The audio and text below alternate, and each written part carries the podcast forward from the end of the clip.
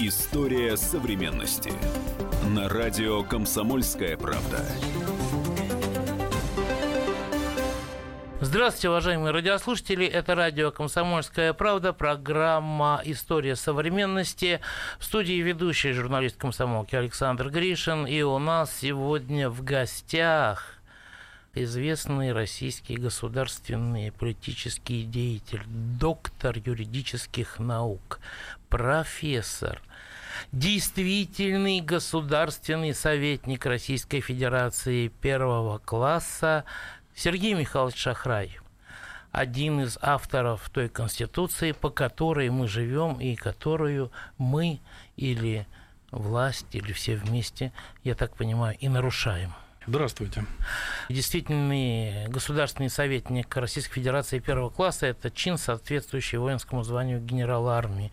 Вас товарищем генералом или господином генералом называют, а если называют, приятно это потом постоянному казаку или нет? Ну, пока не называют.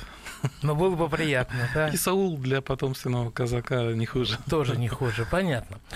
Итак, тема нашей сегодняшней беседы – Конституция Российской Федерации. Напомню, что 25 лет назад, сначала 12 декабря 1993 года, за нее проголосовал народ Российской Федерации, а потом 25 декабря того же года она вступила в силу. И вот мы подводим итоги вот этого четверть векового, что называется, существования, работы первой Конституции Российской Федерации. Я прав, да? До этого же была Конституция РСФСР. Да, была Конституция РСФСР. Кстати, в этом году, в 18-м, ей было сто лет – Угу, вот. Ну, Тоже последний вариант был 78, 78 -го года, года да. и которая была в соответствии, так сказать, с Конституцией СССР, там принята, все написала и так далее. Потом мы немножко вернемся к этому, да, а сейчас у меня такой вопрос, Сергей Михайлович. Вот в обществе бытует мнение в определенных кругах, что нам нашу Конституцию писали американцы, советники, консультанты из США. Насколько это соответствует истине? Были ли они вообще? И если были, то в чем заключались их функции и на каком этапе они подключались? Профессионалы понимают, что наша Конституция и американская – это, как говорят в Одессе, две большие разницы. Хотя бы вот по такому понятному главному признаку в американской системе президент возглавляет правительство. В России совсем другая модель. Уже если как-то ее обвинять, то можно было бы сказать, что мы похожи на французов – но я бы сказал, что французы похожи на нас. Потому что наша конституция – это Михаил Михайлович Спиранский, 1809 год. Его труд о государственных законах. Понятно, он не написал текст, но он изложил вот эту систему организации власти, по которой мы 25 лет живем. Угу. Тут мы можем гордиться, это наше изобретение. Спиранский, Михаил То есть, Михайлович. когда глава государства выведен из системы да, исполнительной совершенно власти, верно. да? Конечно, Спиранский решал в другое время э, нетривиальную, сложную задачу, как от самодержавия перейти к конституционной монархии да, он без революции. И вот он нашел это место царю, ну, может быть, по английской модели, что вроде бы со всеми регалиями, важной, самый важный, но вне системы. То есть можно сказать, что наша Конституция, она так написана а, под э, конституционную монархию, да? А это идея Спиранского под конституционную монархию. Мы с Сергеем Сергеевичем Алексеевым в 1993 году назвали это э, российская модель британской королевы, чтобы не сравнивать здесь вот какие-то строи. Ну, королева у вас не очень получилось, давайте Нет, признаем. Нас... Она же Или там... наоборот, очень. Она, она ну, чересчур, что Чересчур очень, да? да чересчур и ну, очень, Ну, я да. объясню, как это вышло. А вот, э, потому что там-то властвует, но не правит, а у нас, получается, и властвует, и правит, да? Вы знаете, а вот таких полномочий, которые наш президент должен каждый день, встав в 9 утра, сделав зарядку, выполнять, у него нет – его полномочия вот на всякие неординарные случаи. Разругали с парламент и правительство, он должен слезть с печи и сказать, эй, новые выборы или эй, новое правительство. То же самое в конфликте центра регионов. Но модель была нарушена э, в юридическом плане, когда за президентом записали уже в конституционном совещании право издавать нормативные указы, а в ментальном нам ничего не надо нарушать, чтобы у нас не было написано, у нас первое лицо все равно главное. Ну да, и при этом, как сказала первое лицо, э, нынешнее, имею в виду, что президент в России отвечает за все, да, и поэтому, так сказать, э, от заводов до зарплат и так далее и тому подобное. А вы знаете, вот тем не менее, когда председателем правительства был Примаков Евгений Максимович, вот это записанное в Конституции а модель работала на 103%. Администрация президента и глава не вмешивались. А в Госдуме все фракции составили коалицию под Примакова, а Совет Федерации просто его поддерживал. И вот эти полтора года главным лицом в исполнительной власти, как и записано в основном законе, был премьер, правительство. А раз так было, значит, так еще может быть. Угу. А, ну, Примаков-то это была такая глыбища, на которую, я ну, так понимаю, вот, э, особо мы... не наедешь, да? Ну, да, мы все время фамилии. Вот. Не, зря же, не зря же э, Борис Николаевич, э, очнувшись, сразу потребовал себе вернуть... чемоданчик вернуть, это, да, это ядерный. Было, это было с Черноморьем. Вот. Ну, так все-таки американцев не было? Не было. Не было вообще А если бы были, да? то и бы надо Они было были у Чубайса. раскопать и уволить. Нет, ну, может, еще где-то что-то писали. Ну, понятно. Ну, у Чубайса были ЦРУшники, это все Наверное. знают. Текст это писали Шахра и Алексеев. Вот, кстати говоря, кстати говоря, да, было, была некая конституционная комиссия создана, да, сначала. Потом Ельцин параллельно создает конституционные совещания. С чего его так вот на это конституционное совещание? Конституционная комиссия – это первое, что создал новый съезд народных депутатов Российской Федерации. Это 110 депутатов, потому что было понятно, надо заниматься с организацией власти, с ее юридического оформления. И комиссия сделала очень много, хочу сказать, и там экспертами были тот же Зоркин Валерий Дмитриевич. Но Конституционная комиссия постигла судьба всех комиссий, Советов, да? которые действуют долго. А. Гениальный Руслан Иванович Хасбулатов дал Конституционной комиссии машины, кабинеты и зарплату. Если бы ничего не случилось, эта Конституционная комиссия до сих пор бы писала до проект пор Конституции. Да? А, понятно. А да. ситуация с тем, как, э, это попытка импичмента весной 93 года, референдум «да-да, нет-да», и к этому референдуму уже президент решил идти не просто там «любишь, не любишь», а представить проект Конституции. Он пригласил Сергея Сергеевича Алексеева, меня, и мы за три месяца, даже чуть меньше, сделали этот текст – ну, не потому, что мы такие вот шибко умные и шустрые. Я так понимаю, вы просто многое взяли оттуда из наработки а, уже. Понимаете, у меня был авторский проект апреля 92 года, он вариант ноль в истории. Угу. А у Сергея Сергеевича был свой проект с Собчаком.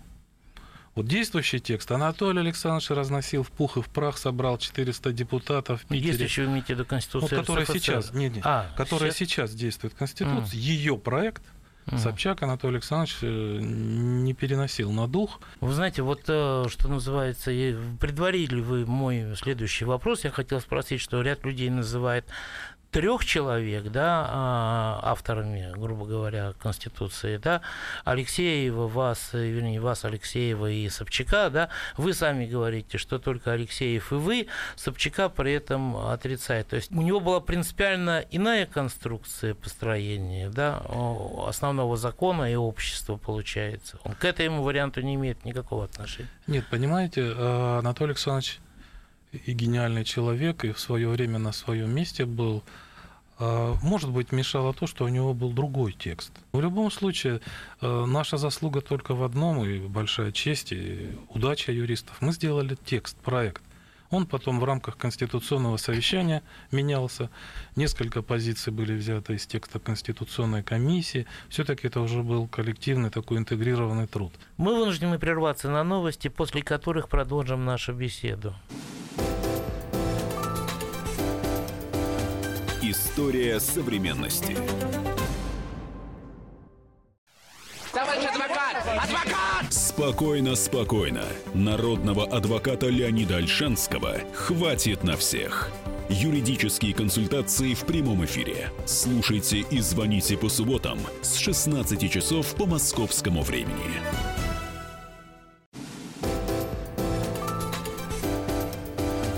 История современности на радио «Комсомольская правда». Студии радио «Комсомольская правда» журналист комсомолки Александр Гришин и наш сегодняшний гость Сергей Михайлович Шахра, известный российский государственный деятель, ученый, правовед, профессор, автор Конституции Российской Федерации 1993 года, принятой 25 лет тому назад. Хорошо, вот если сравнивать нынешнюю нашу конституцию, да, которая действует, и конституцию последнюю советскую, или даже последнюю там РСФСРовскую, да, 78 -го года, советская в 77 году была принята, то кроме социалистического строя, в чем они, по сути, вот, отличаются друг от друга так достаточно глубоко? Самый, наверное, важный, но и самый сложный вопрос – Давайте мы не будем а, сейчас э, в статьях и в запятых показывать различия, а я скажу только об одном. Конституция реальная и Конституция фиктивная. В чем была проблема? Я когда первый раз вышел на митинг э, в 89 году, 200-тысячный в Москве, я увидел лозунги и обалдел, вся власть советом. Думаю, господи, где Красная Пресня, где какие советы?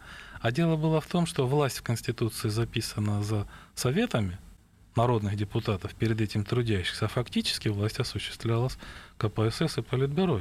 И Политбюро. То есть, по сути, различие только в одном. Там было в Конституции записана власть, которую никто не реализовывал, а у нас впервые записана власть хорошая, удачная, неудачная, но впервые неэффективная, впервые реальная.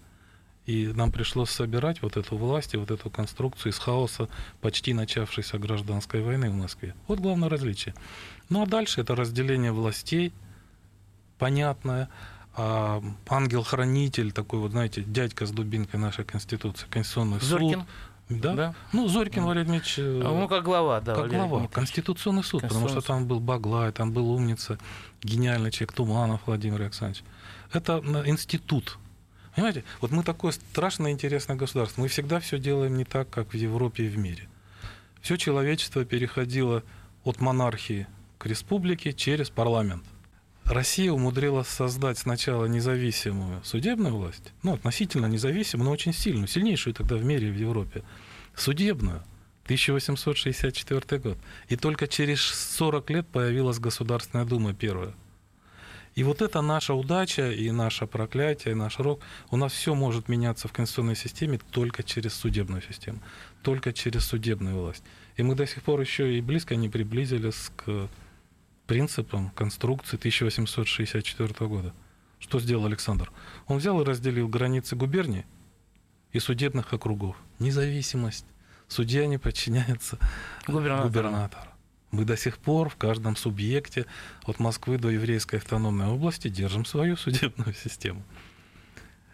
Единственное, вот президент поставил задачу недавно, апелляционную, то есть вторую инстанцию постепенно вывести вот из границ округов. Ну, ну что проще, да? Вот чего обсуждать? Записали в 90-м году в концепцию, никак не реализуем. Или судебный следователь. Человек, который а, определяет э, независимость предварительного следствия и от имени суда да, его... У него процессуальная независимость прописана. Контролирует да. следствие от имени суда.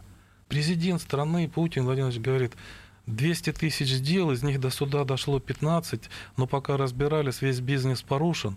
После этого должны все уходить в отставку. Юстиция, суды и так далее был бы судебный следователь институт, наш, российский, нами придуманный, у нас работавший 60 с лишним лет. Кстати, судебный следователь... Ну, судебное следствие. Судеб, да. да. Он просуществовал аж до 29 -го года. Вот в 17 году все порушили, а институт, вот э, эта фигура, которая хоть что-то обеспечила, жила еще долго.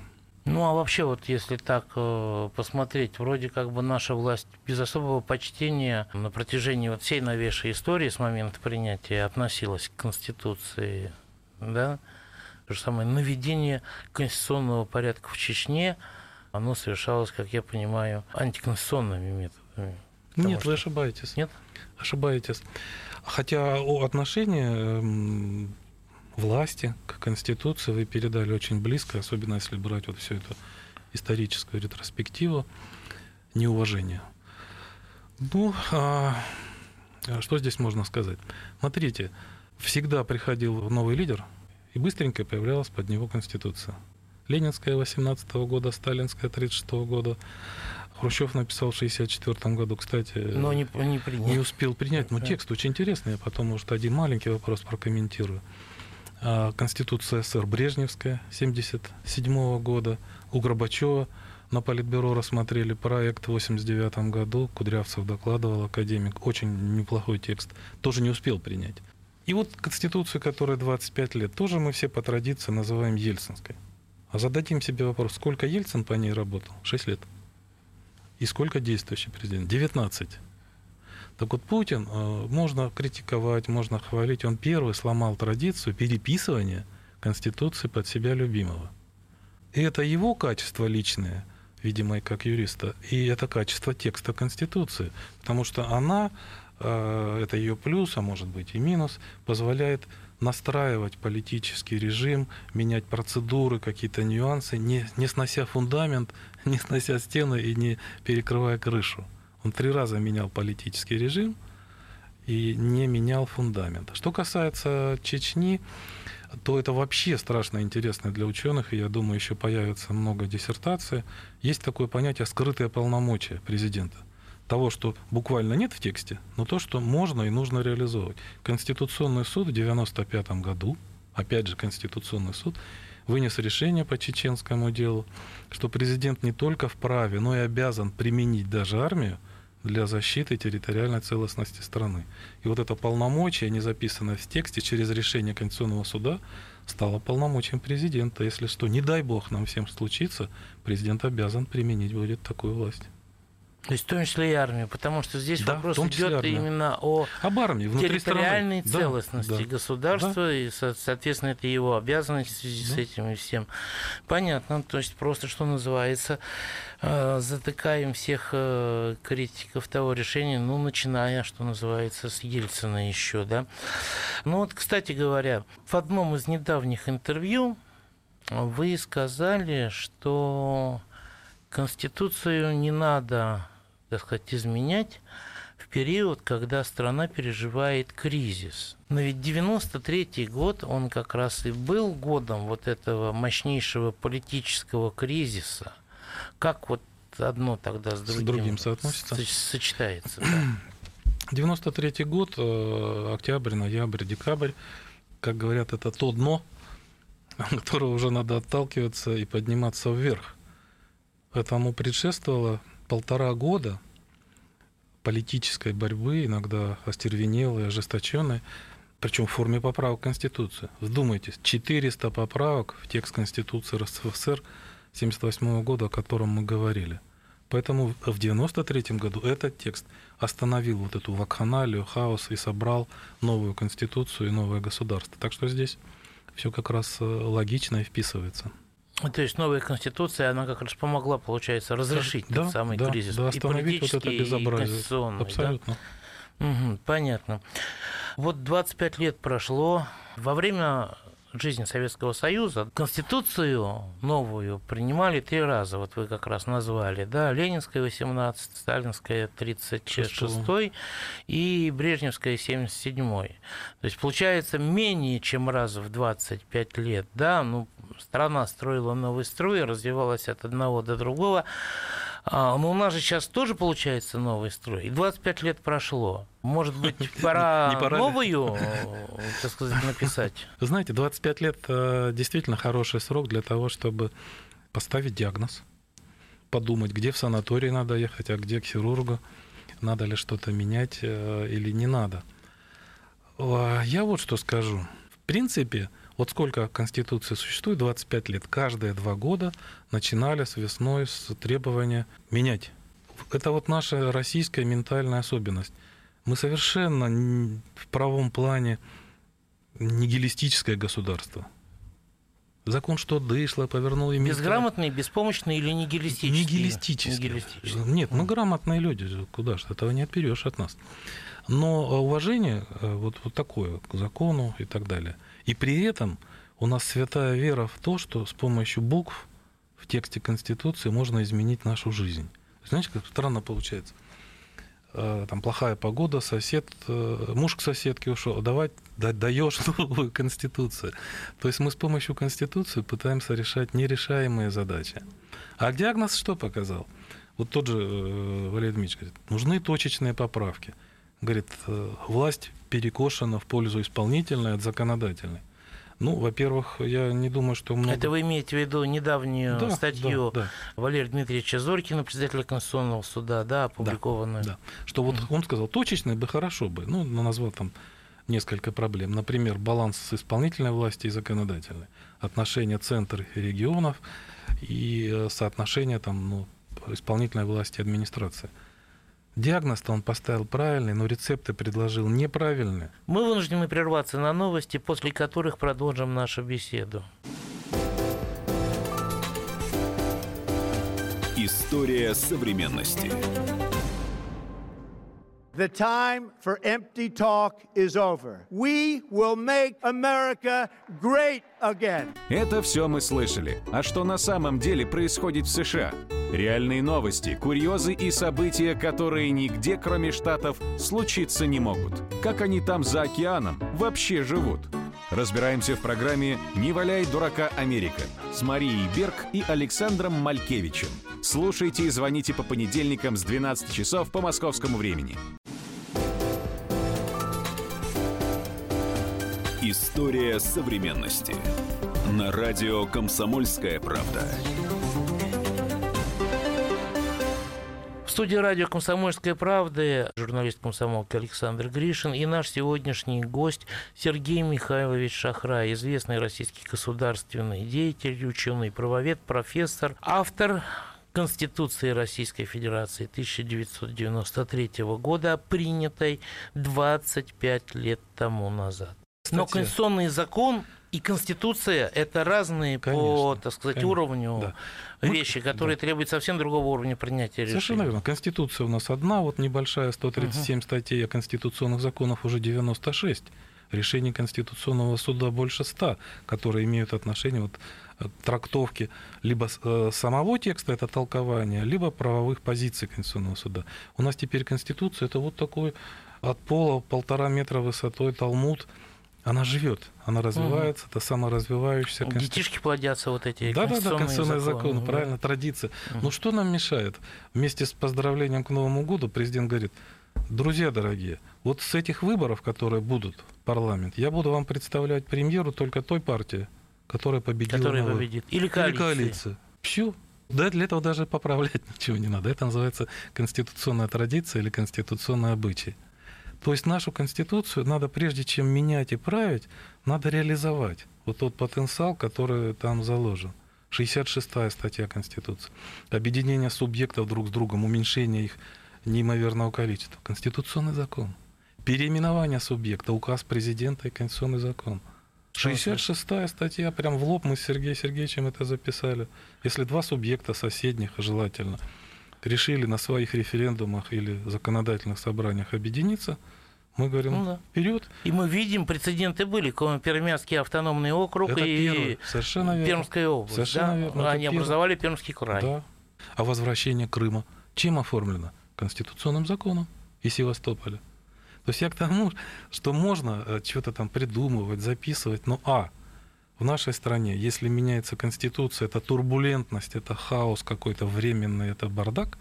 А ради чего? А во-вторых, можно те задачи, которые назрели, решить с помощью самих же конституционных механизмов, законов, решений Конституционного суда. Я здесь с вами согласен, это у нас такая традиция, по-моему, уже какая-то национально-историческая. Забава такая Принимать новые законы вместо того, чтобы исполнять И тут же э, уже принятые действия. Тут же забываем про них. Вот в чем беда. Ну, не страшно. На самом деле это не страшно. Надо понимать, что Конституция это вот э, живой организм. Это образ желаемого будущего. И не надо туда тащить мелочи. Мне говорят, ну вот, не соблюдается. Я говорю, ну, друзья мои, положите руку на сердце. Ведь не каждый день, и все мы соблюдаем заповеди библейские. Это же не означает, что надо Библию переписывать. Это означает, что нам надо ну, над собой Соблюдать. да? соблюдать. Соблюдать, Соблюдать. понятно. Но вы понимаете, ведь есть, ну, например, да, ряд положений, которые ну, в корне отличаются. И они а, Россию превращают в менее социальное государство, чем, так сказать, был Союз и РСФСР. Да?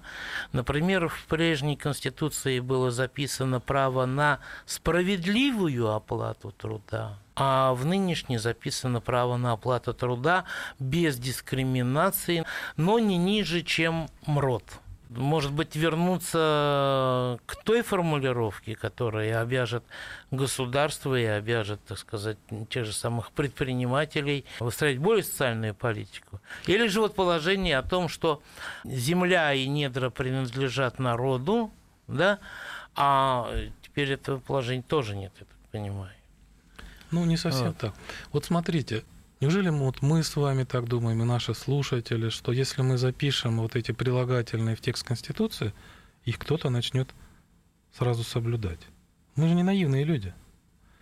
И в этом плане действующая Конституция, социальный характер государства, вот это требование, о котором вы сказали, социальной справедливости, записала не только применительно к труду, в основах конституционного строя. И есть несколько решений Конституционного суда, отменившие законы Государственной Думы, указы президента, по чернобыльцам, например, еще, именно опираясь на статью 7. Мы социальное государство, но к этому, а, надо работать, к этому надо иметь нормальное правительство, к этому надо иметь нормальную экономику. И тогда эти положения работают. Зачем же мы будем обманывать себя? В этом плане как раз э, мы подняли на более высокий уровень ну, я имею в виду юридического заправления, э, за закрепления, уровень юридического закрепления социального государства, основы строя, иначе нельзя. Поэтому у нас не может быть абсолютной частной собственности. Ну, что касается земли, недр, у нас тоже там это записано, только другим термином, что это общенародное достояние. Имея в виду, что мы вот владельцы, но институт собственности, владения, пользования, распоряжения, он расписывается применительно. Было решение Конституционного суда о лесе – как ресурсе, кому принадлежит лес. Страшно интересное решение. Сергей Михайлович, между собственностью и достоянием все-таки дистанции большие. «Газпром» у нас тоже, так сказать, общее достояние, как нам говорят с экранов телевизора. Однако конкретно... Ну, недавно нам разрешили сказать... хворост собирать в лесу. Поправку в закон внесли. Да, но, но согласитесь, это категории социальные и политические. Это вот не вот как у Рим, в римском праве владение, пользование, распоряжение. Я пришел в МФЦ и сказал, я собственник, дайте мне 4 гектара. Да, ты собственник, но пойди оформи. Потому что другие тоже собственники. То есть это вопрос меры и регулирования. Понятно. То есть э, одно дело имею право, другое дело могу. Ну, как тоже в том известном анекдоте. В том числе. Ну, а, хорошо. А вот, например, записать главенство на территории Российской Федерации российского законодательства над международным. У нас именно так записано. Просто никто не открыл статью 15, ну и, соответственно, другие статьи Конституции. Вот смотрите, что такое международная э, норма? Это международный договор. Мы записали в Конституции, международно-правовой договор ратифицируется федеральным законом. Что выше федерального закона в нашем тексте – федеральный конституционный и сама Конституция. И сама Конституция. То есть у нас нормы международного права, договоры стоят на третьем месте конституционной иерархии сверху. Просто читать надо и владеть этим. И когда обратились в Конституцию... И пользоваться. И да? пользоваться. И когда Конституционный суд обратились, он как бы это и разъяснил. Друзья, ЕСПЧ, Европейский суд по правам человека, все остальное не может идти вопреки с нашим суверенитетом и Конституцией. Это записано в статье 15 Конституции. Читать надо, мы же грамотные люди. Понятно. Но, кстати говоря, с чем связана, на ваш взгляд, повышенная частота э, в последнее время выступлений все больше начинается криков про то, что надо опять изменить Конституцию и так далее и тому подобное. А вот, вот можно задать этот вопрос на улице, и я уверен, большинство правильно ответит. Последний срок у действующего президента с точки зрения Конституции. Значит, надо изобрести под него другой механизм это у меня был следующий вопрос. Нет, так вы его задали заранее. Нет, у меня был...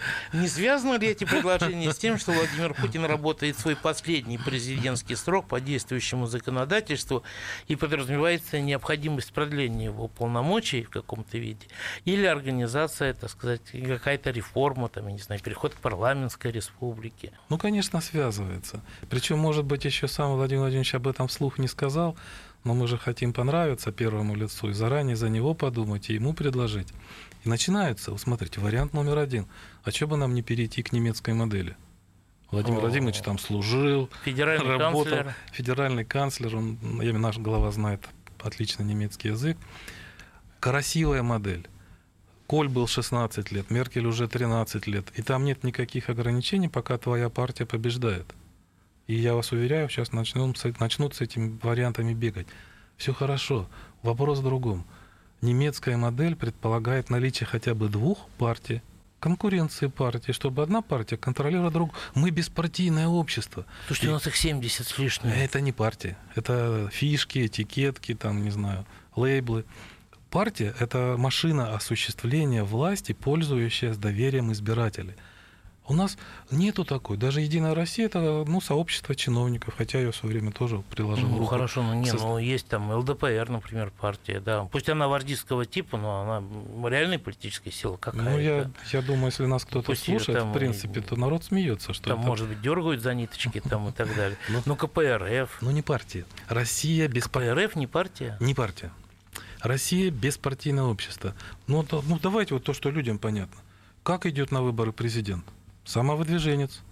Как идет Кожемяков в Приморье, губернатор? Самовыдвижение. Они Он стесняется хотят, партии. Они не хотят себя связывать с партией, которая да, свой имидж... Не хотят, стесняются, потому что это не партия.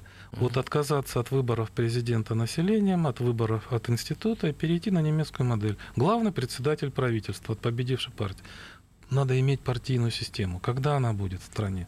Если сделать такой переход, не создав многопартийную систему, мы выбросим власть в пыль, на улицу, в помойку. Мы развалим страну, потому что мы создали бронзовый тяжелый э, такой ареопах, канцлеры и все прочее, а внизу фундамента нет. Нет партии, нет механизма, нет конкуренции, нет э, гражданского активного, извините, общества. Поэтому эта модель не просто тупиковая, она развалит страну в течение трех-четырех лет. Я думаю, президент поэтому и как бы не торопится. Это немецкая, да? Это немецкая. Ну, есть и другие модели. Есть. А. Но опять же, шило на мыло. Потому что можно многие модели реализовать в действующем тексте, не затрагивая основы строя, не разрушая фундамент, и заключительное положение. Внутри можно чудеса сделать. Но надо сделать честный диагноз. Почему я говорю? Что вот у нас удивительная мы страна. Мы уже с вами поговорили. Власть фиктивная – и власть реальная, фактическая, ну, в советское время понятно, статья 6 КПСС, но статью 6 надо хвалить, а не проклинать, потому что это была скромненькая, робкая попытка написать правду. Власть у тех, кому она принадлежит. Ну, да, да. Кто руководит, у того и власть. Да. да. У Хрущева вообще в проекте был целый шестой раздел. Он там, погорячившись, написал, что КПСС э, действует э, по Конституции, в соответствии с Конституцией. Я думаю, его и свергли за эту запись. Но а сейчас мы опять болеем этой болезнью. Полномочия в Госдуме у депутатов, но люди там не авторитетные. Мы рядом создаем общественную палату из авторитетных людей, но, но без... у них нет полномочий, да? Совет Федерации. Там люди никому не известны. Совет Федерации, вы знаете, что мне напоминает? Это в Министерстве обороны была такая райская группа. Это вот генералы, так сказать, да, которые заслуженные люди и так далее. Ну вот, а им пора на пенсию, и вот их, значит, в эту группу они ездили как э, инспектора, там, советники или как кто там. Ну вот смотрите, вот они там сидят, они же с полномочиями, вопросы войны и мира. Даже президента могут от должности отрешить вот эти ребята из райской группы. Но не станут. А авторитет в Государственном Совете, куда собрали губернаторов, первых лиц регионов.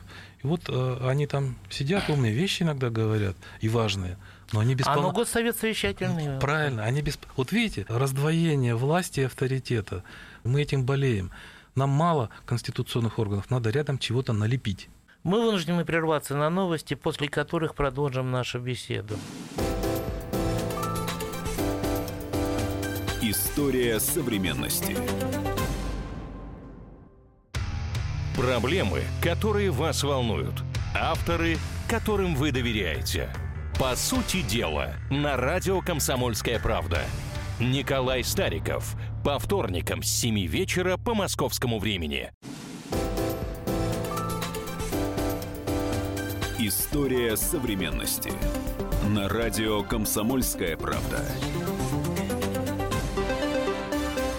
Программа «История современности» в завершающей части эфира. В студии ведущий Александр Гришин, наш сегодняшний гость Сергей Михайлович Шахрай, ученый-правовед, российский государственный и общественный деятель, автор Конституции Российской Федерации, один из двух основных авторов Конституции Российской Федерации, которая была принята 25 лет тому назад. 25 лет – это время поставить диагноз. Ребята, оказывается, у нас эрозия – оказывается, рядом с э, конституционными органами лепятся структурки, структурки, там, э, квартирки, кооперативки, и власть начинает э, разрыхляться и уходит все дальше от общества, общества от власти. Я уже говорил, что мы вот для нас слово справедливость и категория в сто раз важнее, чем законность.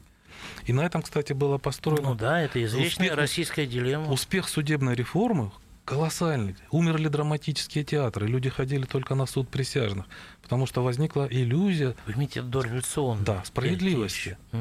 И сейчас надо начинать вот это то звено... Ну да, нас... оттуда и выросли Кони, Плевака, да, да, из этой состязательности реально. Косыгинская, чего, ладно, сто лет назад. Косыгинская реформа, золотая пятилетка. Почему оказала такой экономический эффект?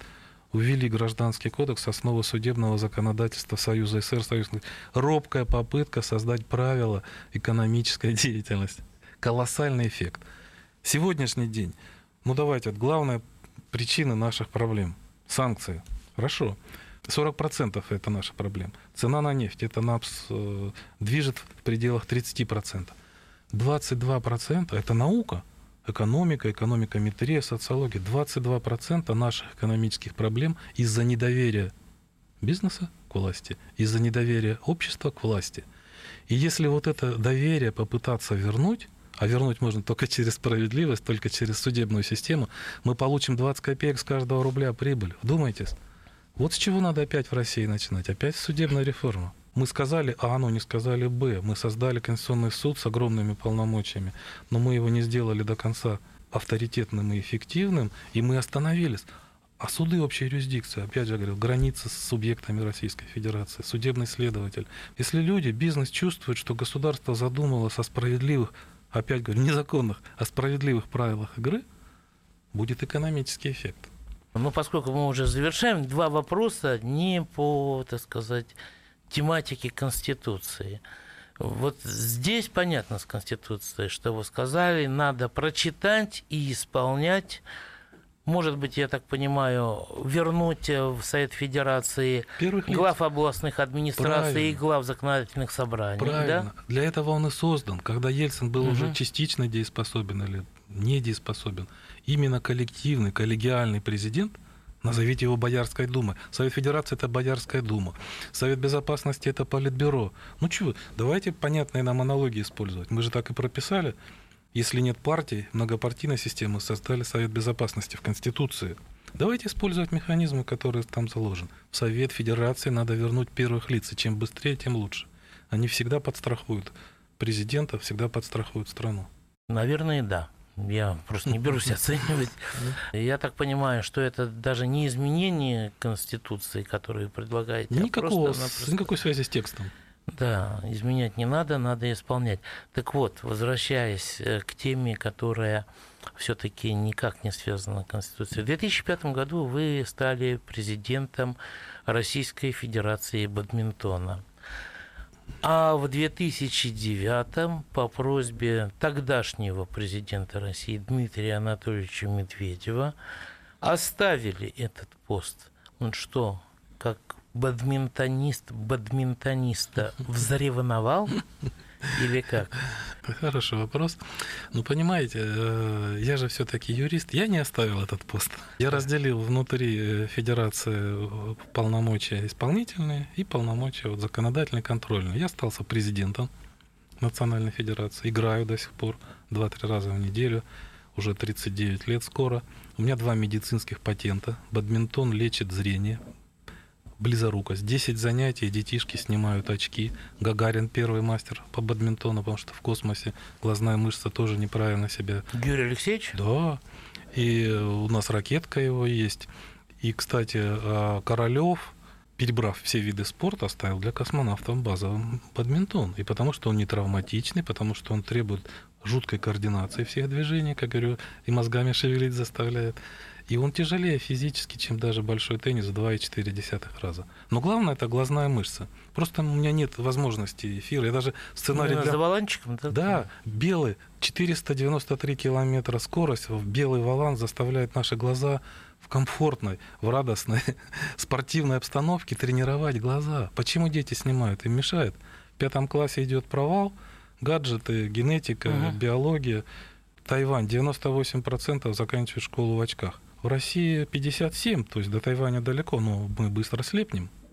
И бадминтон в этом плане, я, я вот болею этой темой. Я ее продвинул на мировую федерацию, я там консул. Написал несколько книг, вот эти патенты. Написал сценарий мультфильма для детей и родителей. Спасайте, спасайте зрение. Спасайтесь. Это бадминтон. Вот в Конституции я про него ничего не записал, ну и не надо было. Нельзя в Конституцию писать религию, нельзя писать идеологию и нельзя писать бадминтон. Ну, идеология, в принципе, если там не партийная, не какая-то капиталистическая, социалистическая идеология записана, сохранение страны, так сказать. Правильно, да, совершенно вот верно. Когда нам говорят, идеология. давайте наберем головастиков, американских у Чубайса или еще каких-то, заплатим деньги, пусть они нам напишут национальную идею. Да, написана она первом и втором разделе Конституции. Просто, ну, юридический язык вот он не такой зажигательный, но идея это изложена. Да, но бадминтон это, конечно, супер. Вот если бы э, Дмитрий Анатольевич хотя бы половину озвучил из того, что есть, не, не показывал это на личном примере, я думаю, количество фанатов увеличилось. А давайте мы как-нибудь в вашем какой-то рубрике, передаче поговорим на О бадминтоне? Да. Вы знаете, у С нас детишкой. спортсмены да, есть. Да, да, да, вот с ними. И, кстати говоря, вот дети и спортсмены там, вот, я, я донесу эту мысль. А Вот, и последний вопрос, наверное. Вот, ну, все-таки тоже много споров, да, вы там были. Вот сейчас очередная годовщина прошла, что называется, тихо, незамеченно. Подписание Беловежских соглашений. Ельцин был пьяным или нет? Когда подписывал, был трезвым. Вообще Ельцин уникальный в этом плане человек, во всяком случае, пока возраст позволял. Не будем на эту тему распространяться. Давайте скажем о другом. Обвинять там Ельцина, Шушкевича, это все равно, что обвинять врача, который приехал, а больной там почил в БОЗе. И врач написал справку, без которой нельзя, а, похоронить, без которой нельзя вступить в наследство, 8 декабря 1991 года от СССР из 15 республик осталось полторы. РСФСР и Казахстан. Даже Украина 1 декабря 97% на референдуме выступила за выход, за независимость. Поэтому 8 декабря надо было не что-то там валить, а надо было предложить сценарий не, не войны друг с другом, не балканский сценарий. Поэтому сказали, король умер, да здравствует король. А кто сказал? Там были три из четырех, которые создали СССР. Украина, Белоруссия и РСФСР. Ну, Россия. Ну за, да. за Кавказской Федерации не было, она в 1936 Казахстан году... дистанцировался, как всегда. Да. Казахстан Назарбаев прилетел и сидел в Москве, почему-то ожидая, что Михаил Сергеевич вдруг выполнит старое обещание 91 года, и- летнее, июньское, и сделает его премьером. Премьером чего? Ну, надо вот... Ну, кстати, посмотрите, и вы в редакции, наверное, кого-то поздравляете, и наш президент шлет телеграммы и поздравляет всех с независимостью, и даты все стоят до 8 декабря. 20 У нас есть такой рок Украина. 24 августа, когда они провозгласили независимость, 1 декабря провели референдум, ну без них, ну какой СССР? Все, что хотите, но не СССР. Ну, Россия тоже как бы заявила о государственном своем суверенитете Правильно. еще задолго. Но в декларации написано в СССР, в обновленном союзе с единым гражданством, законодательством. Хорошо, понятно. Это была история современности, программа, посвященная действующей Конституции, которую 25 лет тому назад написал наш сегодняшний гость, известный ученый-правовед, профессор, доктор юридических наук, действительный государственный советник Российской Федерации первого класса, что соответствует воинскому званию генерала армии, Сергей Михайлович Шахрай.